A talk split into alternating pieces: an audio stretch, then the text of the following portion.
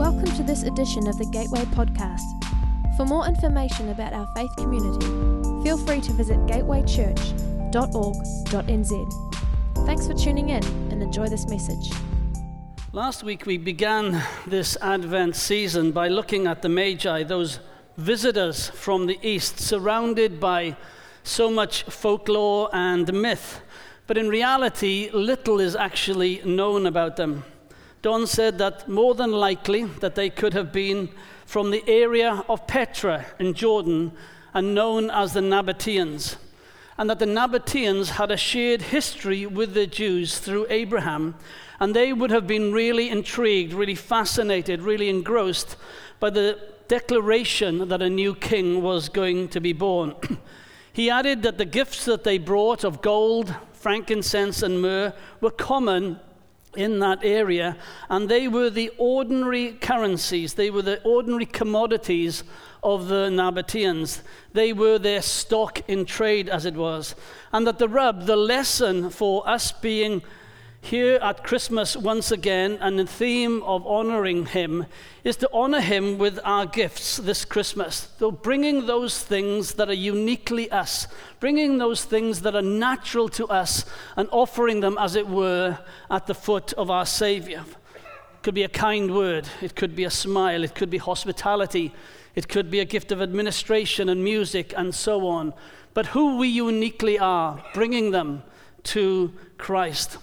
So today, we come and consider further what are some of the things, the gifts that we can bring to Christ, not only at Christmas, but in reality throughout the whole of the year, that will bring Him the most pleasure. What is it that delights the Father heart of God? How can we please Him in the everyday when in truth it's fair to say that He has everything? Today, I'd like to look at three things, three aspects of our life that unmistakably show where our hearts and our attentions lie. And these are our time, our energy, and our money. And our money. Admittedly, they may not be the most comfortable aspects of our life to look at or to give scrutiny to, but they are the windows to our lives and our souls, and ultimately our priorities. They may be cliched, but they are incredibly insightful. And what we discover may challenge us. As I have prepared for this morning, I have been challenged around some of the aspects of my own life that has made me somewhat uncomfortable, but in a good and challenging way.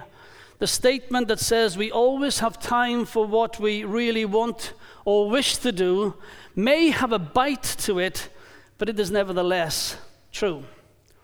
One sociologist writes that the biggest triple challenge to our life is to own our own time, energy, and money, and to use them for what we consider to be most important and lasting. So, hopefully, to help us do this, I want to focus our attention today on Luke's account of the shepherds being told the good news of the coming of Jesus and how they respond. We shift from the Magi and we come and look at the shepherds. And two things in particular will flow through what I shared this morning, and I'll, and I'll keep coming back to them with, with references.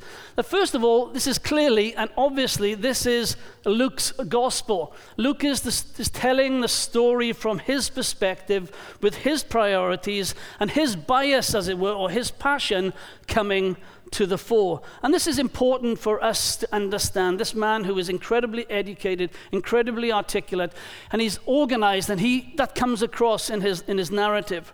And secondly, that I will keep coming back to is how the shepherds respond fu- is full of insight for each and every one of us. Sometimes we read the story with familiarity, but sometimes we need to see it afresh.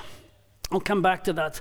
Luke chapter 8, verse 2, uh, chapter 2, verses 8 to 20 goes like this. And in the same region, there were shepherds out in the field, keeping watch over their flock by night. And an angel of the Lord appeared to them, and the glory of the Lord shone around them, and they were filled with great fear. And the angel said to them, Fear not, for behold, I bring you good news of great joy that will be for all the people. For unto you is born this day in the city of David a Savior who is Christ the Lord.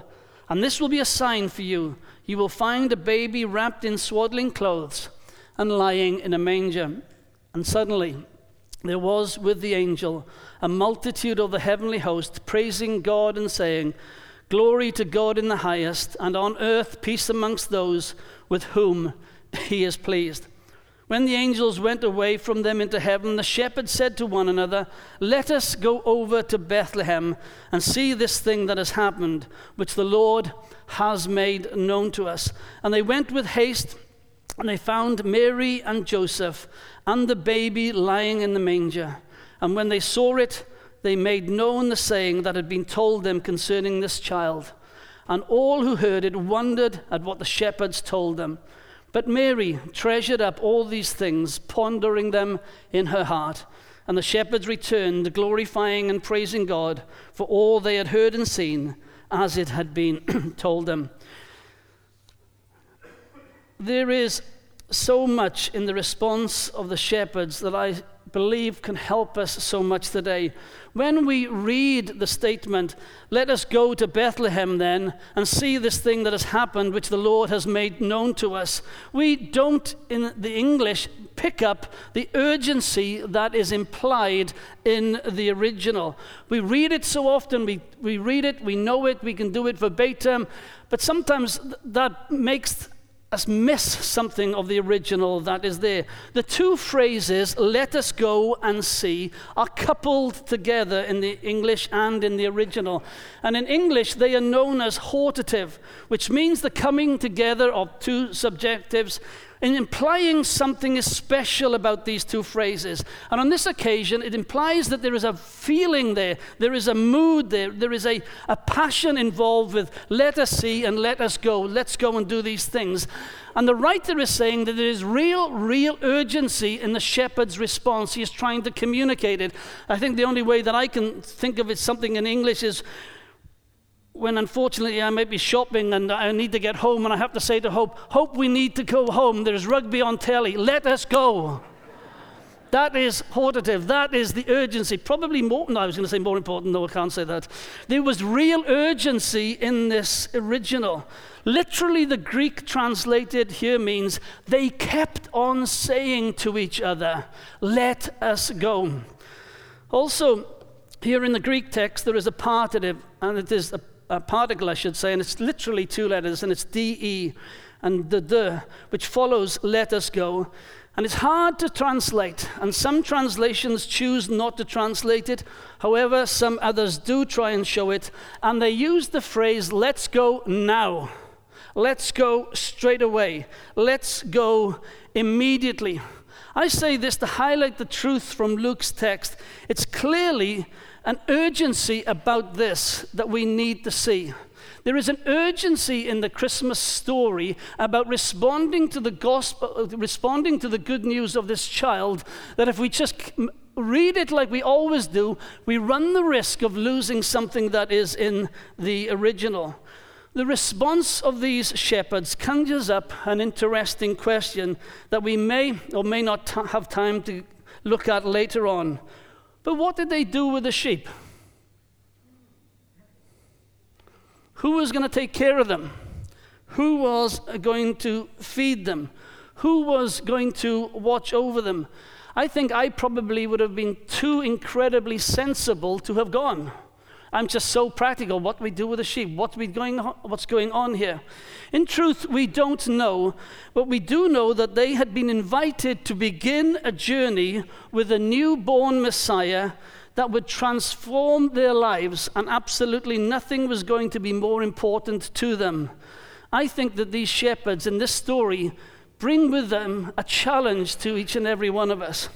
Over the years, I have heard many sermons about the shepherds at Christmas, and some of them have left me at best uncomfortable and sometimes uneasy. And it's just a personal thing, nobody's fault, or just me being a bit quirky on this. You ask why? Thank you. I've heard preachers say that these men were just shepherds, as if they were virtually unemployable, that they were social outcasts, but because they lived every day with smelly sheep, that they were on the low social economic scale, and we have no record of them bringing gifts to Jesus, so, well, they must have been poor. None of this we can really prove, and in essence, it doesn't matter, but many sermons have been preached around that.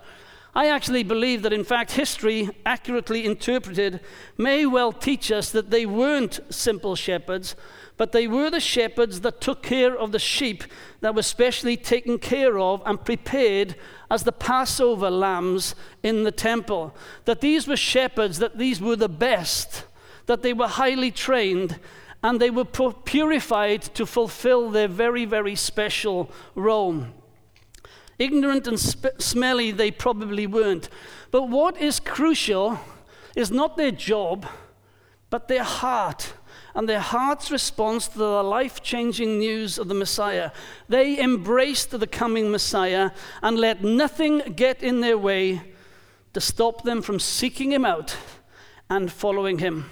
I really don't think much has changed in regards to the response that God is looking for from his people and for the people whose lives has been transformed by his saving grace.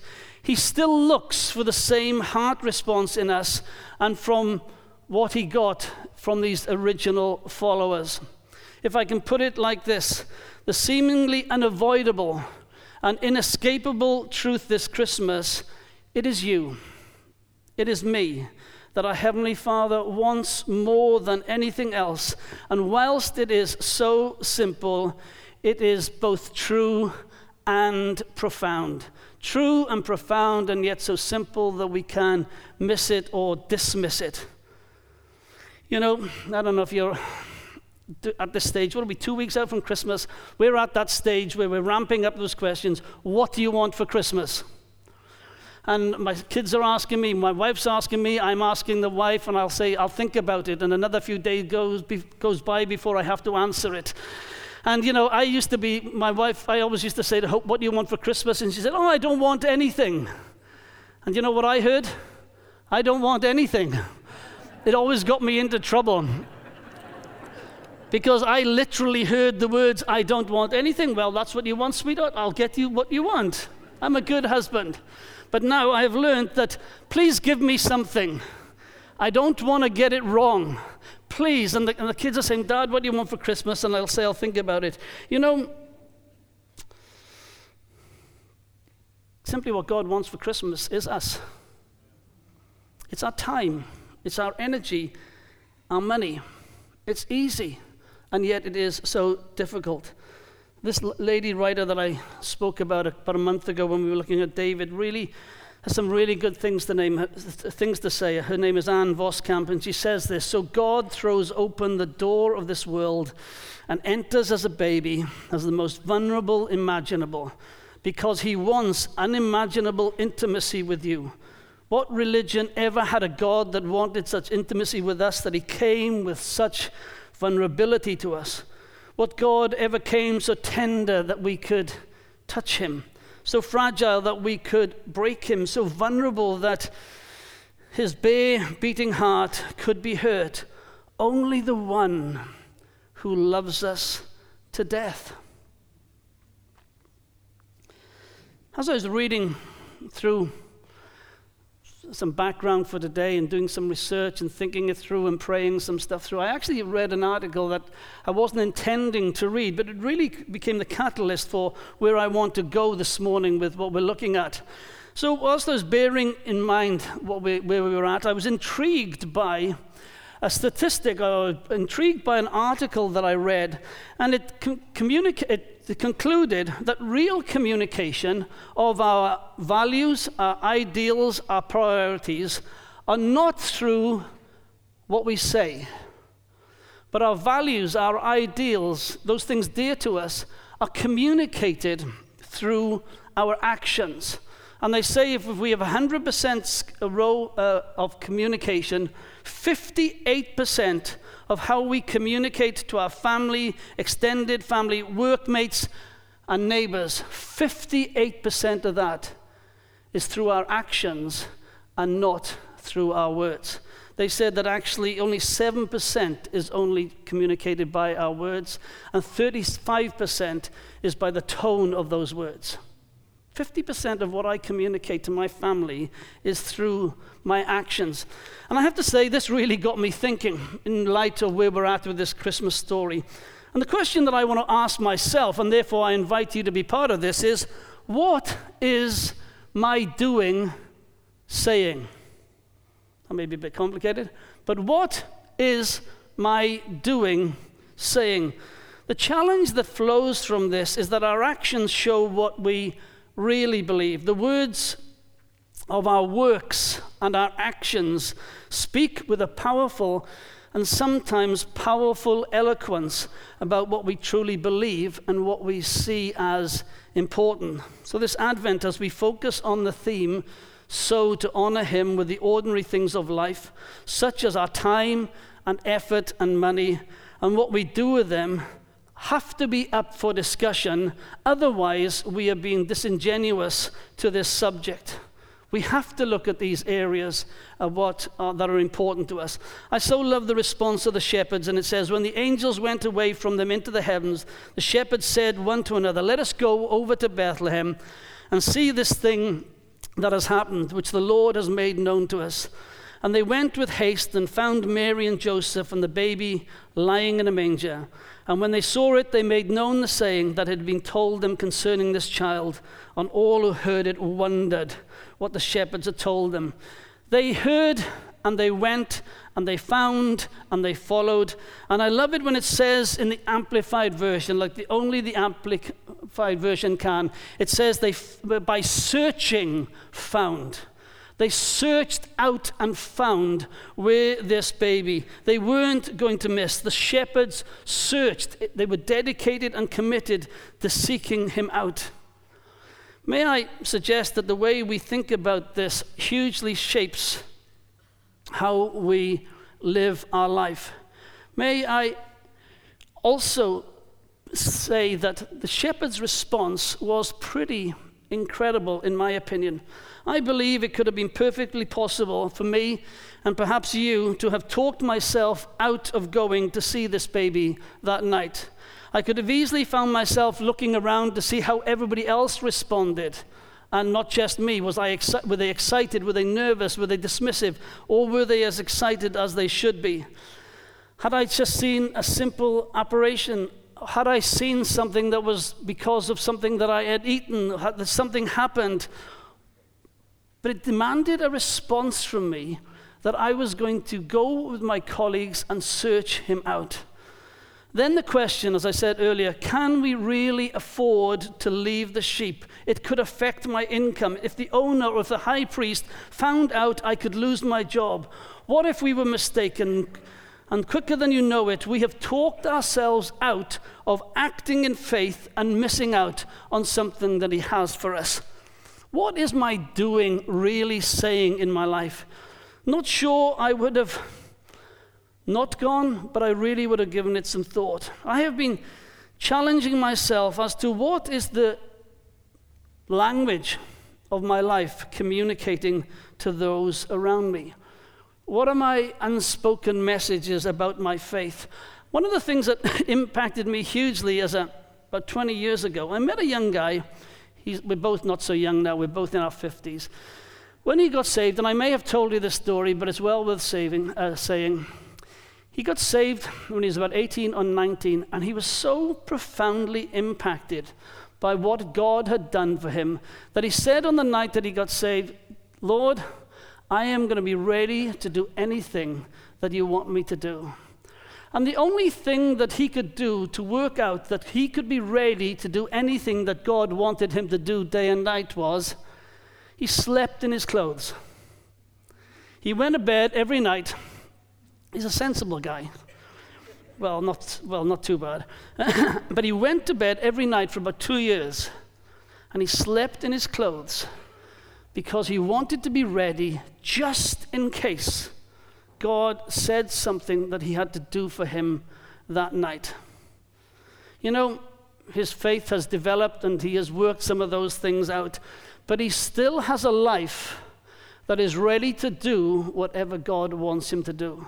He may not wear his clothes at night. His name's Stephen. He may not wear his clothes at night, but he lives his life with a passion that whatever God wants him to do, he will be ready to do it and he will go. And you know, sometimes he has got it wrong, but he has never lost that passion.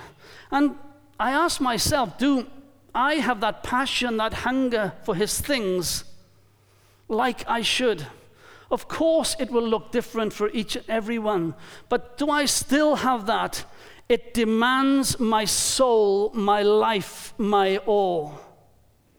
I think for the, for the shepherds, they could say yes. Francis Chan says it like this True faith manifests itself through our actions. 58% of what I c- communicate is non-verbal, but my passion still comes through. Another question I ask myself, and it's, uh, it's somewhat linked Am I still prioritizing the things of God like I once used to? You know, I, I'm a bit grumpy this morning, so forgive me. But you know, when somebody really get, when they get saved, and they have a passion for God, and they're all out for Him, and we may not even say it like this, but this is how it comes across. Well, they'll get over it. You know? Oh, they'll, they'll, they'll, they'll calm down. They'll get over it. We may not verbalize it like that, but that's sometimes what we think. And I think that that is horrendous. Yes, it needs to be guided and crafted, but please don't lose something of that passion that you had. There are so many things that clamor for our attention and devotion. And I'm sure that you have a list as long as your arm, like I do. But the things that have priority in our life are huge indicators to where our heart is. As we come to honor him, I believe it is not only relevant, but I think essential that we take a moment and ask ourselves what am I really seeking in life? What am I really seeking in life? Not just the, the theory of, yes, we're Christians, we, we know we're going to heaven, we're going to be with Jesus, but between then and now, what am I really, really seeking? What am I looking for? The newborn babe or some other distractions? What do I spend my time thinking or talking about? And how do I invest the majority of my time and energy? What drives us? I always find the passage in Revelation 2, verses 1 to 7, when John writes about the church in Ephesus, incredibly challenging. I have been a Christian virtually all my life. And when I read this, and I read it regularly because it does challenge me, I am challenged by my first love. I'm just going to read these verses to you. Revelation 2, verses 1 says, To the angel of the church in Ephesus, write the words of him who holds the seven stars in his right hand, who walks among the seven golden lampstands. I know your works, your toil, your toil, and your patient endurance, and how you cannot bear with those who are evil, but have tested those who call themselves apostles and are not, and found them to be false. I know you, you are enduring patiently and bearing up for my name's sake, and you have not grown weary. But I have this against you, that you have abandoned the love you had at first. Remember, therefore, from where you have fallen, repent and do the works that you did at first. If not, I will come to you and remove your lampstand from its place unless you repent. Yet, this you have, you hate the work of the Nicolaitans, which I also hate. He who has an ear, let him hear the Spirit what the Spirit says to the churches. To the one who conquers, I will grant to eat of the tree of life, which is in the paradise of God. The first means first. The first means foremost in the sense of time and place, and order of importance. That's what that word means. It is quite unequivocal what is being asked here.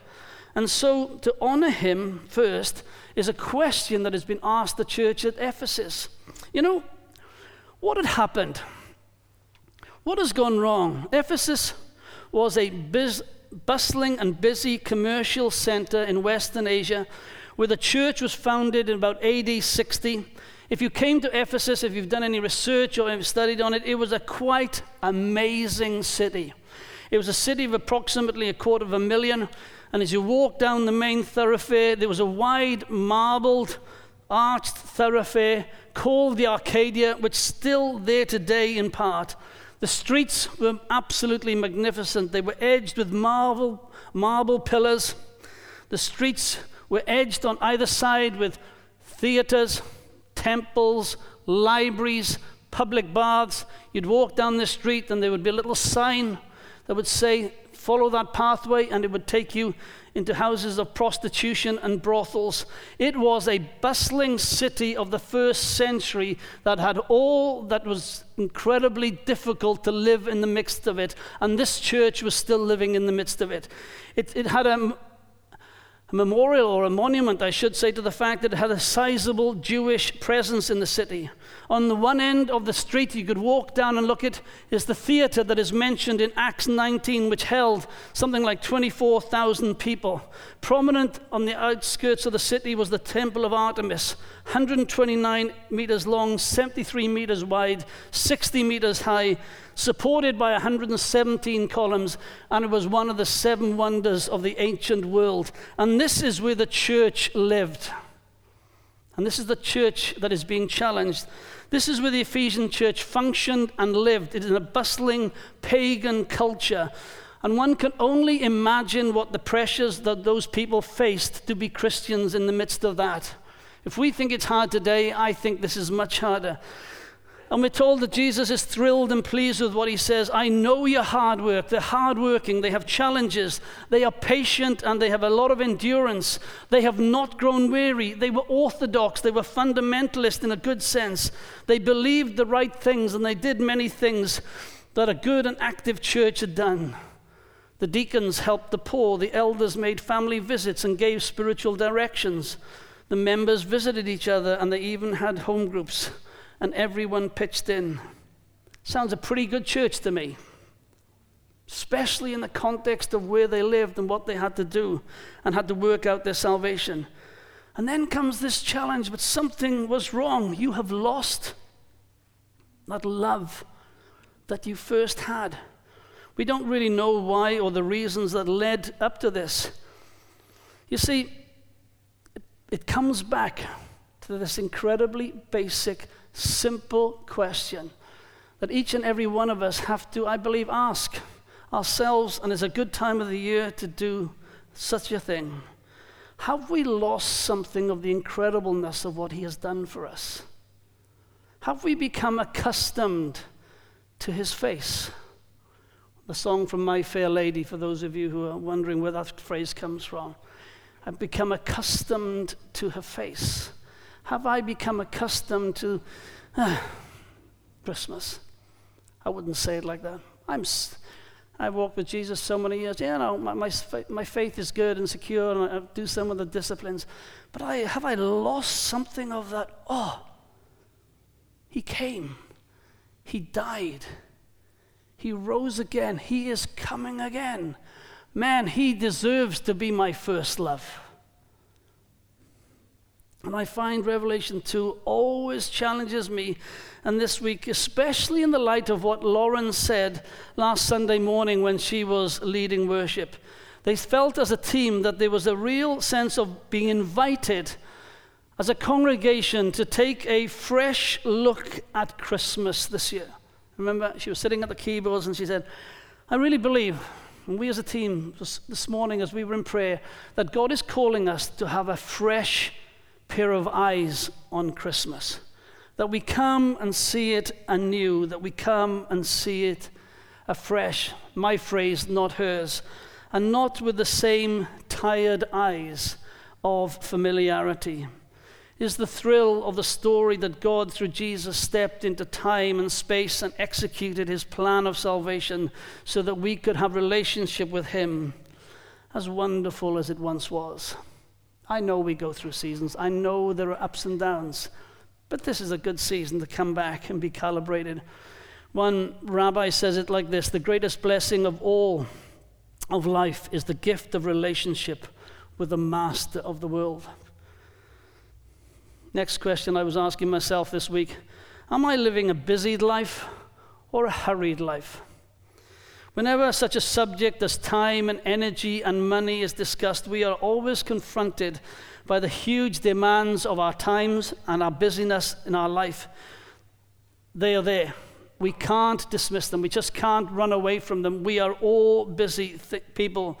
So, as I was thinking about today's message, I came across this quote, which was new to me, although the writer is long in eternity. Dallas Willard says it like this Hurry is the greatest enemy of spiritual life in our day. You must ruthlessly eliminate hurry from your life. This really, I have to admit, got me thinking. How do we live lives that are calibrated right before God and still do what we need to do with all the demands that we face? Is there a difference between hurry and busy? And I think that there is an important distinction to be made, especially in this season. Jesus always seemed to be busy meeting people, healing, teaching, and so much more, but he never, ever seemed hurry. He spent time with people and talking with them and being involved in people's lives, and yet he had time for friends, for solitude, and time away with his Savior.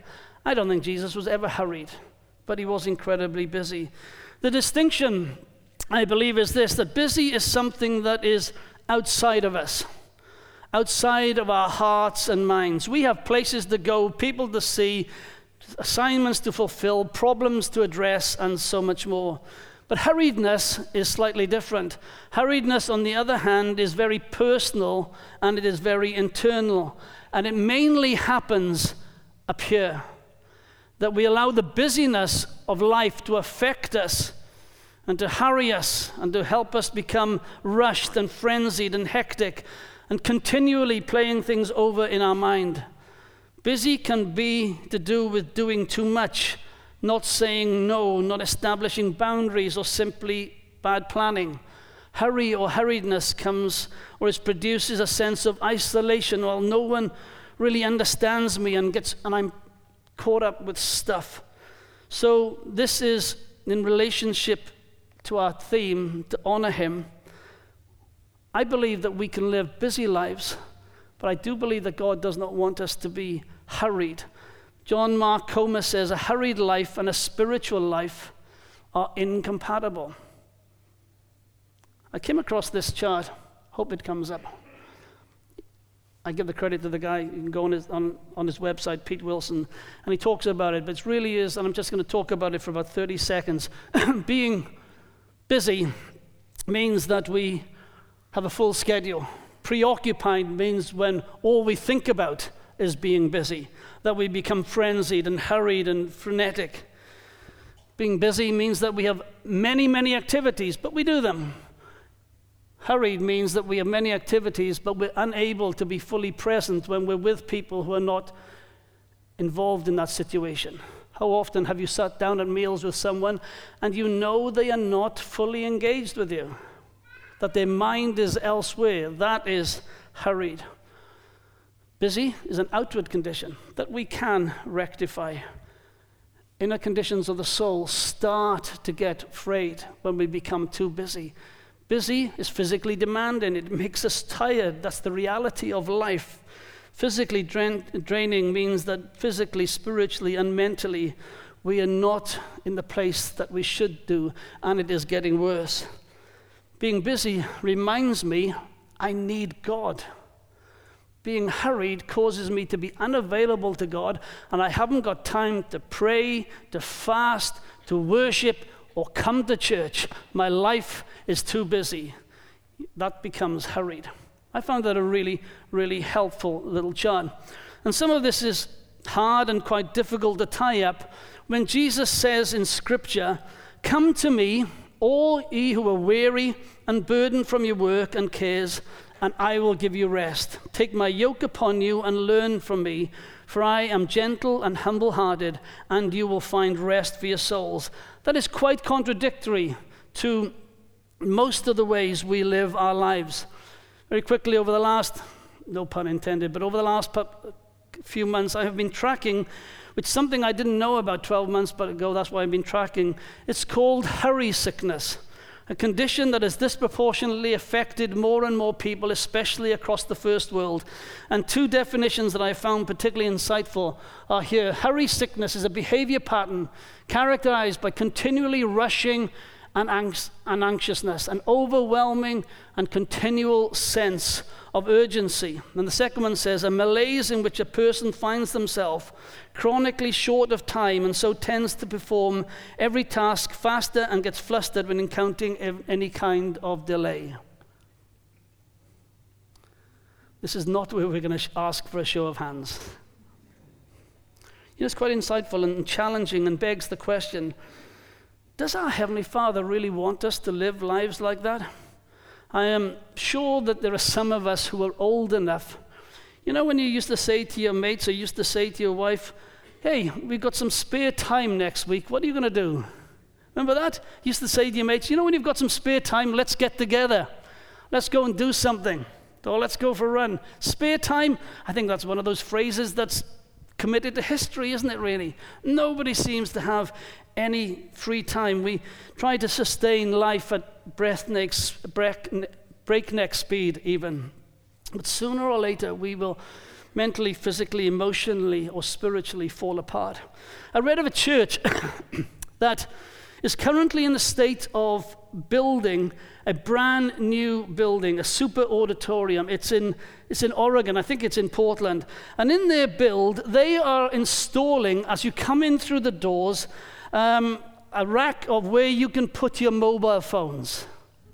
So when you come in, this is, this is a church that is a, as a young congregation that appeals to millennials, appeals to all ages. But when you come in, you are asked, stroke required, stroke told, you have to leave your mobile phone. And you have to put it in, and you get a lock, a key, and, the, and, you, and you have it back at the end. And as I said, this is not a congregation of my age, this is a young, focused millennial attractive church. And they're finding that after the initial response, people are loving it. They are absolutely loving it. For the hour and a half that they're in, they can't check a fact that the pastor has just said. I think we should bring this in next week. When you come back in the new year, we will have refurbished the foyer and you will all have. This is where I don't look at my wife because she would say to me, just stop and keep going.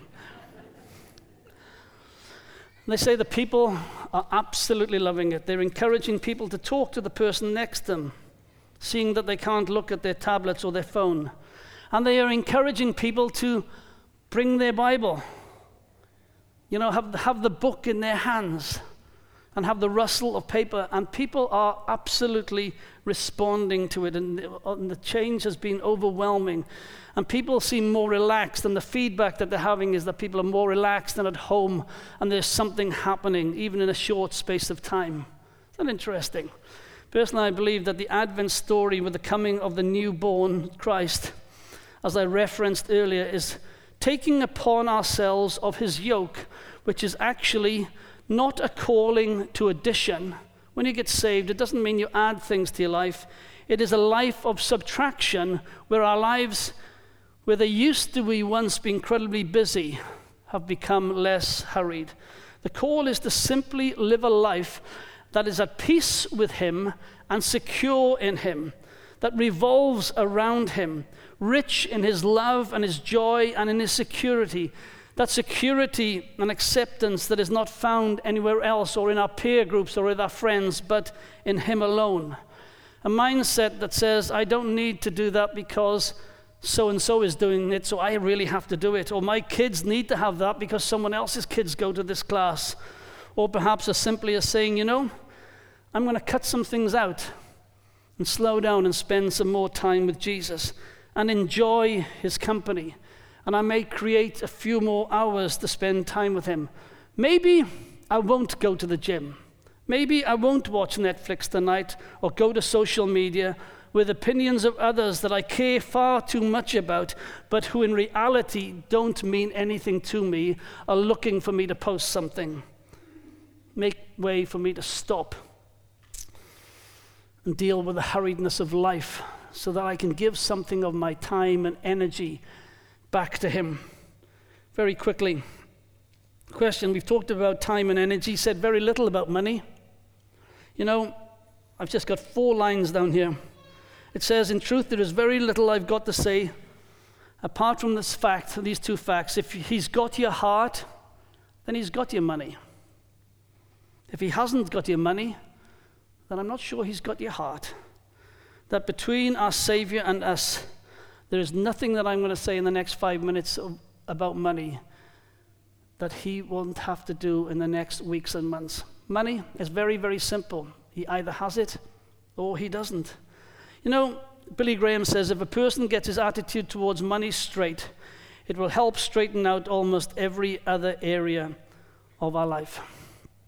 Musicians, please. when God speaks, I believe it is really important that we take appropriate action. The message of Christmas calls us to action. For some, God calls us to the most basic and essential action is to give Him our life. For the rest of us, He wants our all. He's not looking for our ad- admiration, He's not calling for our approval. He wants our heart and our life. And this Christmas, and today, it's about giving Him our time, energy, and resources because of what He has done for us. Thanks, guys. Thanks for listening. We hope it was an encouragement to you. Again, check out gatewaychurch.org.nz to find out what's going on within our church.